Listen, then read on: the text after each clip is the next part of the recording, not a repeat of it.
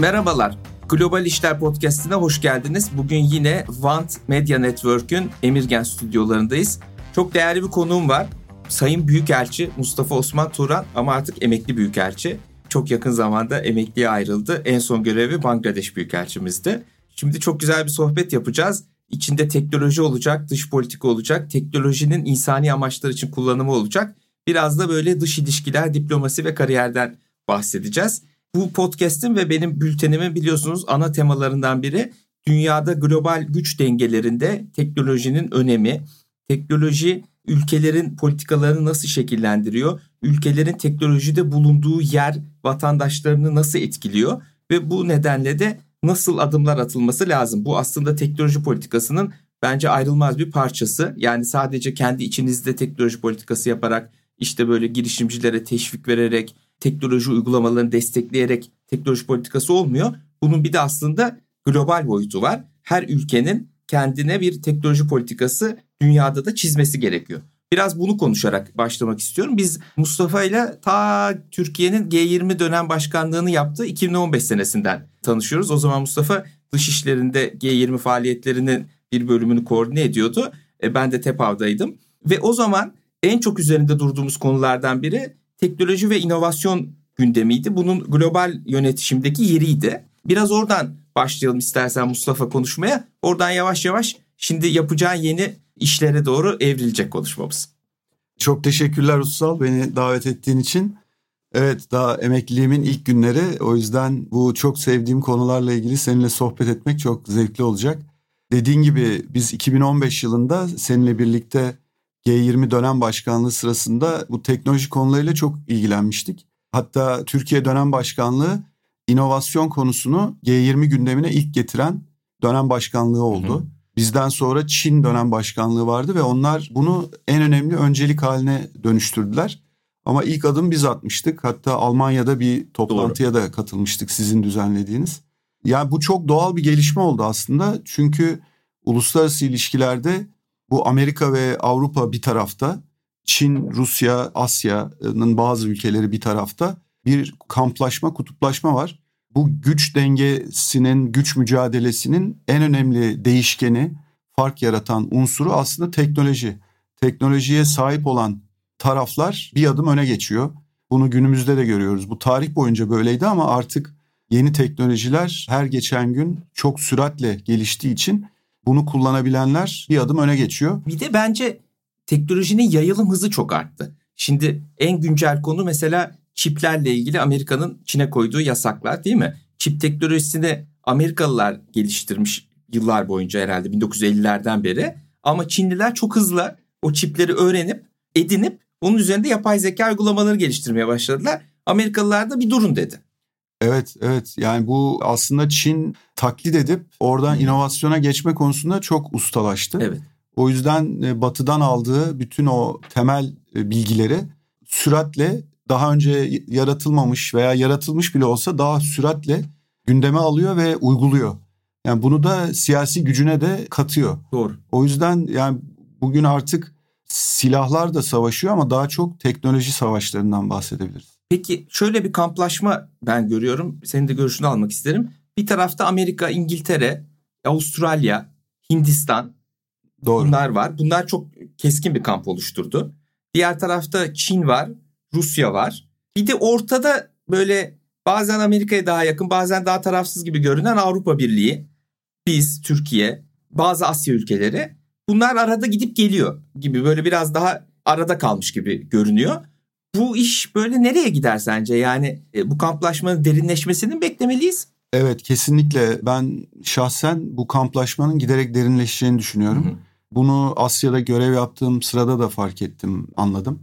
Çünkü bu ülkeler bir nüfuz mücadelesi de veriyorlar aynı zamanda ve burada uzlaşmaya giden bir süreçten bahsetmiyoruz. Hı. Giderek keskinleşen bir mücadele.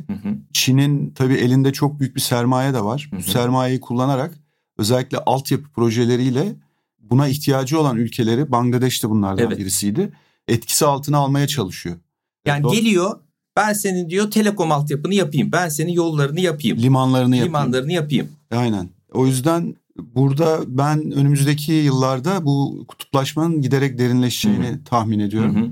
Buna göre bizlerin de yani Türkiye'nin de bir pozisyon alması evet. gerekecek. Tabii burada teknoloji konusunda daha ileri adımlar atmak bizim için de çok önemli. Savunma sanayimizde atılan adımlar Doğru. çok faydalı oldu. Sadece drone teknolojileri değil bir sürü alanda rekabet edebilir hale de geliyoruz yavaş yavaş. Ama bu yeterli değil. Bunun çok daha hızlandırılması gerekiyor. Bir de tabii o teknolojiyi kendin üretmek güzel ama başkalarıyla işbirliği yaparak daha hızlı üretmek, daha hızlı uygulamak da mümkün oluyor. Bir de şöyle bir çelişki var. Bu da eskiden de aramızda konuştuğumuz konulardan biriydi. Şimdi ülkeler tabii ulus devletler değil mi? Westfalia Barışı'nda kurulmuş bir uluslararası sistem var. Hepimiz buna alışığız ama bir yandan da aslında artık bu dijital dünyada şirketlerin çok büyük bir gücü var değil mi? Yani Facebook, Google, Amazon gibi şirketler bunlar kendi kurallarını bazen kendileri koyuyorlar ve siz de ulus devlet olarak bu kurallara bazen razı olmak zorunda kalıyorsunuz. Bazen pazarlık şanssız oluyor. Şimdi ilginç şeyler var. Mesela işte Danimarka bunu başlattı. Başka ülkeler de yaptı. Silikon Vadisi'ne biz bir tane de büyükelçi atayalım dediler ki bu şirketlerle ilişkilerimizi düzenlesin. Çünkü artık sadece Washington'da Amerika ile resmi pazarlıklar yapmak yetmiyor. Bunlar bazen Amerikan devletinin de lafını dinlemiyor. Dolayısıyla dış politikada da biraz bence devletten devlete ilişkilerin yanı sıra devletten şirkete veya devletten sivil topluma gibi farklı ilişki ağları öne çıkıyor. Teknolojik gelişmenin gidişatı da bunu destekliyor veya mecbur kılıyor diyelim. Ne düşünüyorsun bu konuyla ee, ilgili? Bu konuyu gündeme getirdiğin için teşekkür ederim. Çünkü Türkiye'nin de bu konuda daha ileri adımlar atması Hı-hı. gereken bir alan bu. Hı-hı. Dediğin gibi günümüzde bu teknoloji şirketleri devletlerden daha önemli güce sahip olanları var. Dolayısıyla bunların koyduğu kuralları devletlerle müzakere ederek yapıyorlar. Ama bunu bütün herkesle müzakere etmiyorlar. Belli alanlarda mesela Dünya Ticaret Örgütü'nde hı hı. işte Birleşmiş Milletler'de bazı böyle komisyonlar oluşturuluyor. Hı hı. Teknolojiyle ilgili bir takım normlar geliştiriliyor. Hı hı. Bu yapay zeka özellikle çok büyük bir çatışma alanı yarattı. Doğru. Dolayısıyla bizim de yani bizim gibi uluslararası ilişkilerde iddiası olan ülkelerin öncelikle personeline, hı hı. kendi içindeki insan kaynağını bu alanda bilgi sahibi kılması lazım hı hı. ki bu müzakerelere katılabilsin, bu gelişmeleri takip edebilsin hı hı. ve bu norm oluşturma sürecinde söz hakkına sahip olabilsin. Ee, yani teknolojiyi yakından izlemeyen, bilmeyen bir Dışişleri Bakanlığı hı hı. bunu yapabilecek kabiliyete sahip olamaz. 2019 yılında Türkiye bir dijital diplomasi inisiyatifi başlattı. Hı hı. Bazı ülkelerde özellikle Danimarka hı hı. ama artık 20'nin üzerinde ülke hı hı. teknoloji büyükelçileri atadı. Danimarka modelinde bu büyükelçinin hem Silikon Vadisi'nde ofisi var hem de Çin'de ofisi var. Evet. Dolayısıyla ikisi aslında kuralları koyuyor oradaki şirketler evet, değil mi? Evet. Yani burada farklı modeller geliştirildi. Hı hı. Bazıları bir ekip oluşturdu hı hı. dijital diplomasiyle ilgili. Bu farklı modelleri inceleyerek Türkiye'ye en uyan model hangisidir ona bakmak lazım ve burada tabii sadece teknolojiyi bilmek yeterli değil. E, diplomaside teknolojiyi yapabilmek için diplomasiyi de iyi bilmek lazım. O yüzden bazen konuşuluyor Sanayi ve Teknoloji Bakanlığı bunu yapsın gibi. Benim görüşüm bunun daha çok teknolojiden anlayan büyükelçiler. Diplomatlar tarafından Diplomatlar yapılması. tarafından yapılması zaten diğer ülkeler de böyle yapıyor. Doğru. E çünkü bir müzakere söz Doğru. konusu. Doğru. Yani bence zaten Türkiye'de kamuda da özel sektörde de en büyük sıkıntılardan biri böyle interdisipliner işler yapabilmek değil mi? E şimdi teknoloji ya teknolojinin uzmanı kimdir? Hangi bakanlıkta? Teknoloji Bakanlığı var değil mi?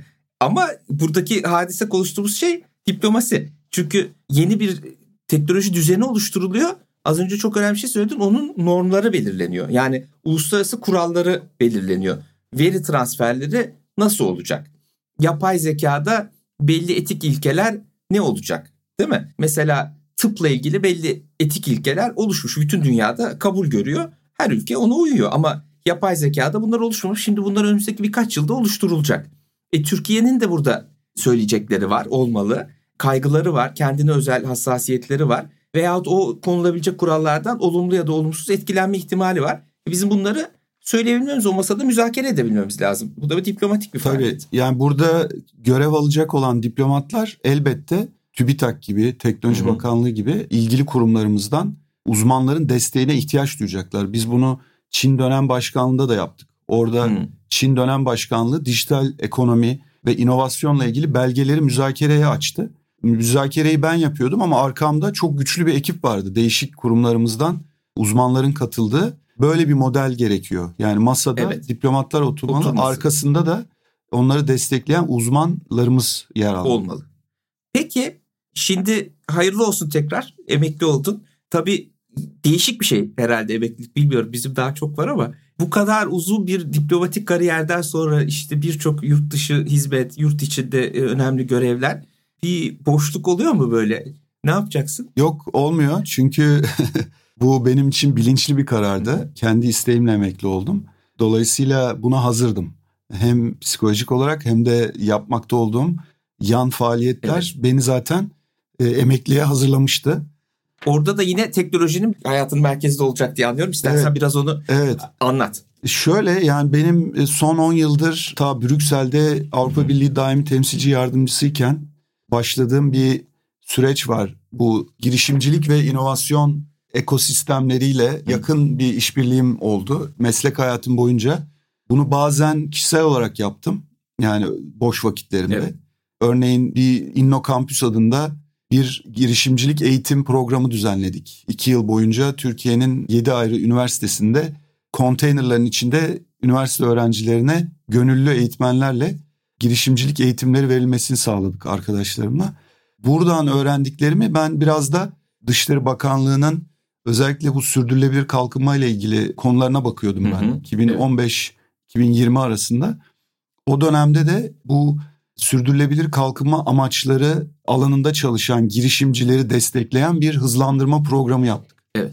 Bu program oldukça başarılı oldu. Mültecilerle ilgili bir versiyonu vardı bu hızlandırma programının. Yani mültecilere yönelik yeni teknolojik çözümleri ticarileştiren bir program. Bu program ne yapıyor? Uluslararası bağlantılar ve yerel bağlantılarla o girişimcinin çözdüğü bilmecede eksik olan parçaların tamamlanmasını sağlıyor. Evet aynen. Ama sonra onu Uganda'ya falan da götürdünüz. Aynen. Önce Türkiye'de denedik. Evet. Yani mültecilerin örneğin geçim kaynaklarına ulaşabilmesi için Hı-hı. dijital kimlik Hı-hı. kullanmaları nasıl mümkün olabilir? Blockchain teknolojisiyle. Hı-hı. Veya bu Gates Vakfı da bizim evet. ortaklarımızdan biriydi. Onların da ilgi alanına giren bu sanitasyon meselesi. Evet, mülteciler için yani kanalizasyona bağlı olmayan tuvaletler nasıl çalışabilir mültecilerin yaşadığı yerlerde? Böyle iki tane challenge'ımız vardı. Bunlarla ilgili 8 tane startup'ı mezun ettik Türkiye'de. Sonra baktık bu başarılı oldu. Ben Bangladeş'e giderken iki ülke belirledik. Bir tanesi Bangladeş, Bangladeş. oldu.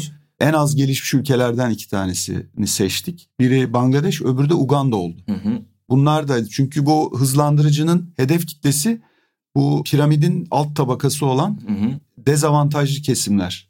O yüzden bu en az gelişmiş ülkelerde çalışmayı tercih ettik. Bangladeş bu finansal kapsayıcılık alanında çalışmak istedi bizimle. Uganda'da teknolojinin tarımda kullanımı. Hı hı. Bu alanda da Covid zamanında olmasına rağmen bu programlar 5 tane mezun verdi. Bunlar çok güzel bazı çözümleri ortaya koydular ve bunların finansmanını sağladık Dışişleri Bakanlığı üzerinden oldukça başarılı oldular. Şimdi aslında dinleyicilerimizin daha iyi anlaması için burada birkaç tane parça bir araya getiriliyor. Birincisi Bangladeş, Uganda veya mülteciler durumunda Türkiye gibi orada sorunun çözüldüğü devletin desteği. Çünkü evet. devlet arkasında olmayınca bu tip işleri yapmak çok zor. Hele Tabii. yani az gelişmiş ülkelerde kurumsal yapı zayıf olduğu için mutlaka devletin desteği gerekiyor. İkincisi bazı uluslararası kurumların desteği Gates Vakfı gibi. Evet. Gates Vakfı belli konularda özellikle sağlık işte bu tuvalet vesaire gibi işlerde dünyadaki en uzman kuruluş. Ee, evet. Para da zaten var. Çok e, dolayısıyla bunların desteği üç girişimcileri oraya getirmek ki girişimci de gerçekten sorunu çözecek. Bir de özel sektör boyutu vardı var, biliyorsun. Doğru. Yani Limak'la Eczacıbaşı evet. da destekledi. Dolayısıyla tam bir bu SDG 17 vardır. Evet. Bu SDG 17 ortaklıklarla ilgili evet. ve teknoloji ve finansla ilgili. Yani bizim bu SDG Impact Accelerator tam olarak bu SDG 17'nin uygulanması anlamına geldi. Anlamına geldi ve yani aslında bu yeni teknolojiler hep konuşuyoruz işte yapay zeka, fintech, kripto bilmem ne bunları dünyada uygularken hep böyle ortaklıklar gerekiyor. Yani tek bir girişimcinin çıkıp ben arkadaş Uganda'da tarım sorununu çözeceğim demesi mümkün değil. Sonuca ulaşmıyor. Mutlaka işin içine büyük partnerlerin girmesi gerekiyor. Ama onlar arasında da işte win-win ilişkiler yaratabilmek gerekiyor. Diplomasi evet. de o zaten galiba Kesinlikle. değil mi? Evet yani bu Dışişleri Bakanlıkları 2015 yılında bu SDG'ler kabul edildikten sonra Birleşmiş Milletler'de bir yarışa girdiler. Yani hmm. bu SDG'leri en iyi kim uygulayacak? Hmm. İşte özel sektörü en iyi kim dahil edecek bu işin içine? Türkiye'de bu alanda iddialı olan ülkelerden birisiydi. Doğru. İstanbul'da UNDP'nin kurduğu Türkiye ile birlikte UNDP'nin finanse ettiği bir kalkınmada özel sektör merkezi var evet. UNDP'nin. Evet. Yani biz bunu yıllar önce vizyoner bir adımla e, kurmuşuz. SDG'ler ortaya çıkınca da bu merkezi kullanıp ve UNDP ile yakın ilişkilerimizi kullanıp bu SDG Impact Accelerator üzerinden girişimcileri de uygulamaya dahil etme fırsatımız oldu. Bunu da New York'ta sonuçlarını paylaşarak diğer ülkelere iyi uygulama olarak Anladım. anlattık. Yani bu da Türk dış politikası açısından bir e, başarı. Bir yani başarı Türkiye'nin sayılabilir. bir soft power'ı değil mi? Kesinlikle. Öyle diyebiliriz. Yumuşak yani bu güç. dijital teknoloji girişimimizin de bir güzel örneği oldu bu aslında. Peki şimdi deprem sonrası çok sıcak bir konu var. Evet. Senin de yeni proje. Birazcık ondan bahsedelim. Evet ben emekli olmadan önce deprem oldu ve Türkiye'ye döner dönmez bakanlık beni Adıyaman'da görevlendirdi 10 gün. Orada valilikte görev yaptım. Uluslararası yardımların koordinasyonu amacıyla pek çok büyükelçimiz de yine deprem bölgesinde evet. görev aldı. Bakanlığımız hızla bu konuda üzerine düşeni yaptı. Bence şey açısından da deprem yani felaket tabii çok korkunç olmakla beraber Türkiye'ye gelen yabancı yardım heyetlerinin yani ilgisi diyelim değil mi? Evet ee, çok, çok yüksek. çarpıcıydı. Yani birçok ülkeden hem yakın olduğumuz ülkeler diyelim hem de ne bileyim Ermenistan'dan bile gelen oldu. Evet. Yani daha aramızda iyi olmadığı ülkelerden bile insani yardım geldi. Biz de onları doğru yerlere elimizden geldiğince iletmeye çalıştık. Ee, evet. Bence ilginç ve güzel bir olaydı. Evet yani bu insani yardım faaliyetleri ülkeleri gerçekten Hı-hı. birbirine yaklaştırıyor. O açıdan maalesef çok acı bir vesileyle çok sayıda vatandaşımızı kaybettik. Bu yaralara biraz olsun melhem olabilmek için hı hı. Uluslararası yardımlar gerçekten değerliydi. Ben daha Bangladeş'teyken dönmeden önce deprem olduğu zaman hatırlıyorum. Yani insanlar seferber oldu gerçekten. Türkiye'ye yardım da bulunmak için sadece devletler değil vatandaşlar. Vatandaşlar. Bütün büyükelçiliklerimiz de bunları kanalize ettiler. Türk Hava Yolları'nın hı hı. üzerinden Türkiye'ye geldi bu yardımlar. Biz de sahada büyükelçiler olarak bu yardımları koordine ettik. Hı hı. Hem arama kurtarma hı hı. ekipleri hem de gelen bu yardımları o açıdan önemli bir katkı verdiğimizi düşünüyorum. Çünkü diğer kuruluşlarımız, kurumlarımız, bakanlıklarımız kendi uzmanlık alanlarındaki konulara Tabii. yoğunlaştıkları için bu yabancılarla ilgilenmek bir zor bir iş. Bir sorun oluyordu. iş. Evet. Bu konuda yardımcı olduk. Şimdi benim emeklilik döneminde yine bu konuda çünkü ben tekrar Hatay'a da gittim. Hmm. Adıyaman'dan sonra emekli olduktan sonra yani inanılmaz bir manzara olduğu için ve büyük bir ihtiyaç olduğu için bu konuda çalışmaya devam etmeye karar verdim. Bu sırada güzel bir inisiyatif ortaya çıktı. Atölye İstanbul. Evet. İstanbul'da deprem bölgesinde faaliyet gösteren STK'ları, şirketleri, bireyleri bir araya getirdi Şubat sonunda ve orada değişik temalarda çalışmalar başlatıldı. Yani tam bir sivil toplum mobilizasyonu. Orada benim yine bu teknoloji olan ilgim nedeniyle bir teknoloji masası oluştu. Hmm. Yani bu afetlerde teknolojiyi nasıl kullanabiliriz? Hem öncesinde, sırasında ve sonrasında. Bu konuda çalışıyoruz. Bu masada az önce bahsettiğim UNDP'nin özel sektör merkezinden hı hı. Var. bir arkadaşımız da var. Onlar zaten bu konuda çalışıyorlardı. Özel sektörün afetler konusunda oynayabileceği role ilişkin olarak. Biz de depremden hemen sonra organize olan bu açık yazılımcılar ağı var. Evet. Ve bu arama kurtarma çalışmalarına inanılmaz katkıları oldu. Başka teknoloji şirketleri de katkı verdi. Özellikle bu Ahbap olsun, hı hı. işte ihtiyaç haritası hı hı. olsun, diğer STK'lara, Hayata Destek Derneği vesaire. Bunlara destek olan teknoloji firmaları var. Bizim amacımız STK yani sahada çalışan STK'ların teknoloji ihtiyaçlarını gidermek. Hmm, yani onları anladım. E, yazılımcılarla ve teknoloji şirketleriyle eşleştirmek.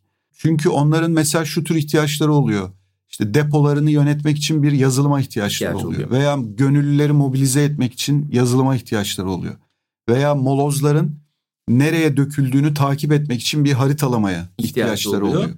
Arıyorlar. Evet. WhatsApp gruplarında soruyorlar. Şunu yapacaklar mı? Bunu yapacaklar mı? Öyle olmuyor ama bunu sistematik bir şekilde yapmak lazım. Kesinlikle ve bunun dünyada güzel örnekleri de var. Biz şimdi onlara da bakıyoruz ve bunları Türkiye'ye aktaracağız. Hı hı.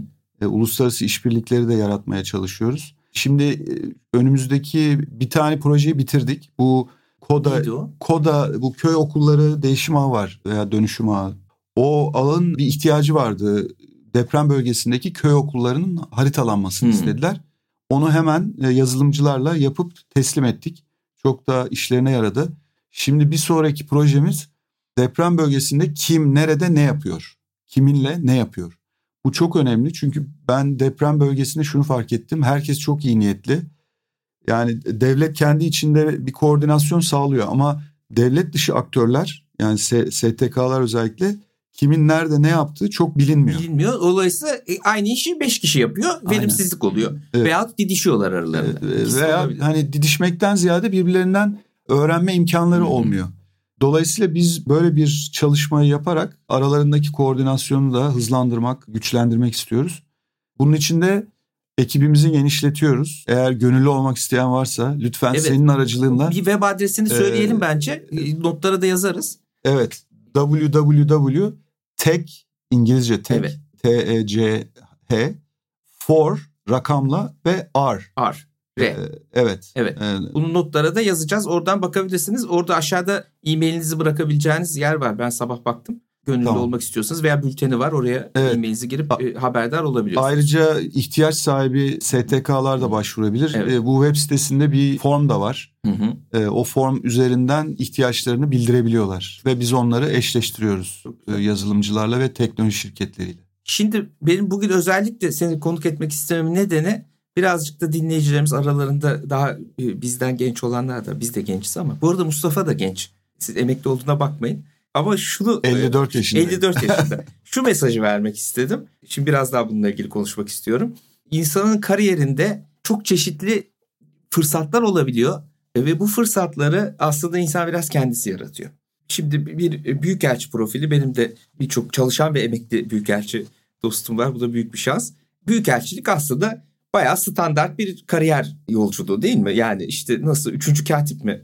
Öyle Evet, başlıyorsun. Ataşe, 3. Üçüncü katip, katip. baş katip. Yavaş yavaş bir Türkiye'de bir yurt Evet. dışında bir Türkiye'de bir yurt dışında 2-3 kere de büyükelçilik eğer iyi giderse kariyerin yapılabiliyor. O biraz eskiden de. Öyle mi? Artık olmuyor. Şimdi Tamam. bir kere veya iki kere. İki kere. Evet. Ee, ama çok da keyifli bir iş. Özellikle galiba büyükelçi olduktan sonra daha keyifli olduğunu Doğru, düşünüyorum. doğru. Ee, başı birazcık tabii bütün işlerde öğrenme, işte oradaki bazı zorunlu işlerin yapılması. Ama güzel bir iş. Ama çok sistematik bir iş. Yani gerçek bir bürokrasi. Değil mi? Doğru. Bütün dünyada, bütün devletlerde ilk kurulan bürokrasiler ordu, emniyet ve dış Diplomasi. işleri. Doğru. Ee, işin Türk- tabiatı böyle. Türkiye'de de öyle değil mi? Biz bu yıl hariciye diyoruz biz eski Evet. tabiriyle. Hariciye teşkilatımızın 500. yılını kutluyoruz. Evet. Dolayısıyla bu en eski Evet. kurum aslında bizim bakanlıkların içinde. Kesinlikle. Şimdi bu kadar standart bir kariyer yolculuğu içinde teknolojiyle haşır neşir olup oradan çeşitli projeler yaratıp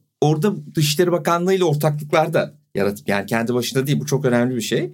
Orayı bir platform olarak bu projelerin faydalı olması için kullanıp sonra da emekli olunca da tamamen böyle bir teknoloji ve orada yine aslında bir diplomatik çaba yani birçok partileri bir araya getirme yolculuğuna girmek. Burada böyle bir sınırlarını zorlama bir beyinsel esneklik var. Onu biraz anlatmanı o kariyer Evet. yolculuğu için de isteyeceğim. Evet bence günümüzün sorunları çok kompleks olduğu için bunları tek başına bir kurumun çözmesi mümkün değil. Demin sen onu Evet. vurguladın zaten. Dolayısıyla ben kendimi ve mümkünse diğer diplomatları veya bu konuda rol almak isteyen herkesi biraz da bu farklı uzmanlık alanlarını bir araya getirecek bir bağlayıcı rol oynamaya davet ediyorum. Hı hı. Yani bu çok paydaşlı platformlar çok değerli. Devletin özel sektörle, üniversitelerle, sivil toplumla hatta bireylerle birlikte çalışabilmesi bu kompleks problemlerin çözümü için olmazsa olmaz bir şey. Dolayısıyla bizim gibi yani benim gibi biz buna İngilizce policy entrepreneur Evet. diyebiliriz. Yani bu da bir çeşit girişimcilik Evet. aslında ve Yani girişimci olmak için illa bir iş kurmak gerekmiyor. Bulunduğunuz yerde bir şirket de olabilir, bir kamu kurumu da olabilir, başka bir şey de olabilir. orada da bir girişimci olabilirsiniz. Bu kamuda girişimciliğin işte policy Evet. entrepreneurship'in çok güzel bir örneği. Evet, evet. Yani buna ihtiyaç var ve bu aslında zevkli de bir iş. Hı hı. Çünkü farklı kurumlarla bir araya gelmek, onları ortak bir hedef doğrultusunda birlikte çalışmaya teşvik etmek çok aynı zamanda zevkli bir iş. Özellikle sonucunda bir etki ortaya çıkıyorsa. Biz işte bu hızlandırma programını yaparken bunu gördük. Sahada etki yaratacak işler çıktı ortaya. Dolayısıyla yani bunu ben hem özel sektörde kurumsal şirketlerde çalışan hem de bürokraside görev yapan herkese tavsiye ediyorum. Peki, Yani bence- sadece e, böyle kendilerine verilen görev tanımıyla yeterli görmesinler bunu. Evet. Peki burada en büyük mesele çalıştığın kurumu kendi görev tanımının dışına çıkıp yine de faydalı olabileceğini ikna etmek. Çok doğru. Değil mi? En önemli konu bu. Şimdi ben bunu nasıl yaptığımı çok kısa e, bahsedeyim. Öncelikle bu bir kazan kazan e, durumu yaratması gerekiyor. Şimdi nasıl yaptım örnekle anlatayım. Bu sürdürülebilir kalkınma amaçlarıyla ilgili çalışırken şunu fark ettim. New York'a gidiyorduk biz her Hı hı. sene Eylül Hı hı. ayında bu genel kurul Birleşmiş Milletler Evet. Genel Kurulu sırasında. Orada şunu fark ettim. Yani Türkiye bu sürdürülebilir kalkınma amaçlarının uygulanması konusunda çok aktif. Yani Hı hı. a- e, ve bu rolünü güçlendirmek istiyor. Diğer taraftan iki tane önceliği var. Bir tanesi özel sektörün kalkınmadaki rolünü arttırmak. Diğeri de en az gelişmiş ülkeler. Hı hı. Ve bu piramidin en Altındaki. altındaki kesimlere insani yardım yapmak. Yani onların bu hani kimsesizlerin kimi olmak Evet. söylemi var ya bu ona tekabül ediyor. Dolayısıyla bu amaçlara hizmet edecek bir şey ne olabilir diye o yola çıktım. E, kendi özel çabalarımdan girişimciliğin aslında sosyal girişimcilik boyutunun bu tam da SDG'lerin hedeflediği alanlarda bir fark yaratmaya çalıştığını hı. gördüm. E, dolayısıyla bu kapasiteyi yani girişimcilerin kapasitesini bu SDG'lerin gerçekleştirmesi alanında kullanmak için devletin desteğini çekmek konusunda paydaşları ikna ettim.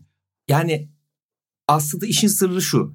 Senin kafanda bir şey oluyor, bir hedef oluyor, e, bir e, tabii ki müktesebatı, birikimin oluyor ama içinde bulunduğun kurumun önceliklerini anlamak ve o hedefi o önceliklere göre evriltebilmek yani kafanın dikine gitmemek birazcık orada eğilip bükülmek e, ve arada bir kazan kazan ilişkisi yaratabilmek marifet. Kesinlikle. Değil mi? Çok doğru. Yani her kurumun kendi kısıtlamaları var. Evet. Yani Dışişleri Bakanlığı'nın görev tanımında böyle bir şey yok aslında. Yok. Ama e, sürdürülebilir kalkınma amaçlarının uluslararası koordinasyonunu yapıyor. UNDP ile bir ortaklığı var, işbirliği var. finansman Onlara sağlıyor. gönüllü katkı sağlıyor e, finansman olarak. Dolayısıyla bu finans sağladığı gönüllü katkıların geri dönmesi de önemli. E, benim yaptığım şey şu oldu. UNDP'yi ikna ettim önce. E, onlara verdiğimiz katkıların karşılığı olarak onlardan bu projeye Proje destek vermelerini istedim. Onlar destek verince Bill ve Melinda Gates Vakfı da destek verdi. Verdi.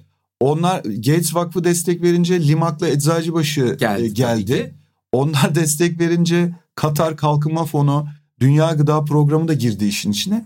Böylece çok güzel bir Bir de bu tip e, işlerde ortaklık çok oldu. güzel anlattın. Yani ilk bir iki paydaşı ikna etmek çok önemli. Onlar prestijliyse diğerleri kendi gelir zaten. Kesinlikle. Değil mi? Daha kolay oluyor o Kesinlikle. zaman bu işleri yapmak ama ana mesaj bence şu yani kendi kişisel önceliğimiz ve değişen dünyayı iyi anlamak ama bunu içinde bulunduğumuz kurumsal yapının önceliklerine göre adapte edebilmek çok önemli. Bunların bir tanesiyle vakit geçirirsen o zaman bu çeşitli yenilikler, projeler ve o zorlama, beyinsel kasların zorlama ortaya çıkmıyor. Evet kesinlikle. İstersen böyle bitirelim. Çok teşekkür ederim. Değerli dinleyiciler bugün çok keyifli bir sohbet oldu. Umarım siz de beğenmişsinizdir. Sizden ricam gerçekten beğendiyseniz Spotify'da veya Apple Podcast'te podcast'imize bir puan, rating vererek podcast'imizi daha çok kişinin de duymasını vesile olmanız. Aynı zamanda yine bu konuları seviyorsanız bir tane bültenim var benim aynı isimde Global İşler Artı isimli. Her hafta yayınlanıyor. İçinde bayağı diplomasi de konuşuyoruz. O bültene de abone olabilirsiniz www.globalistler.com adresinden. Mustafa çok teşekkürler. Ben teşekkür Görüşmek ederim. üzere.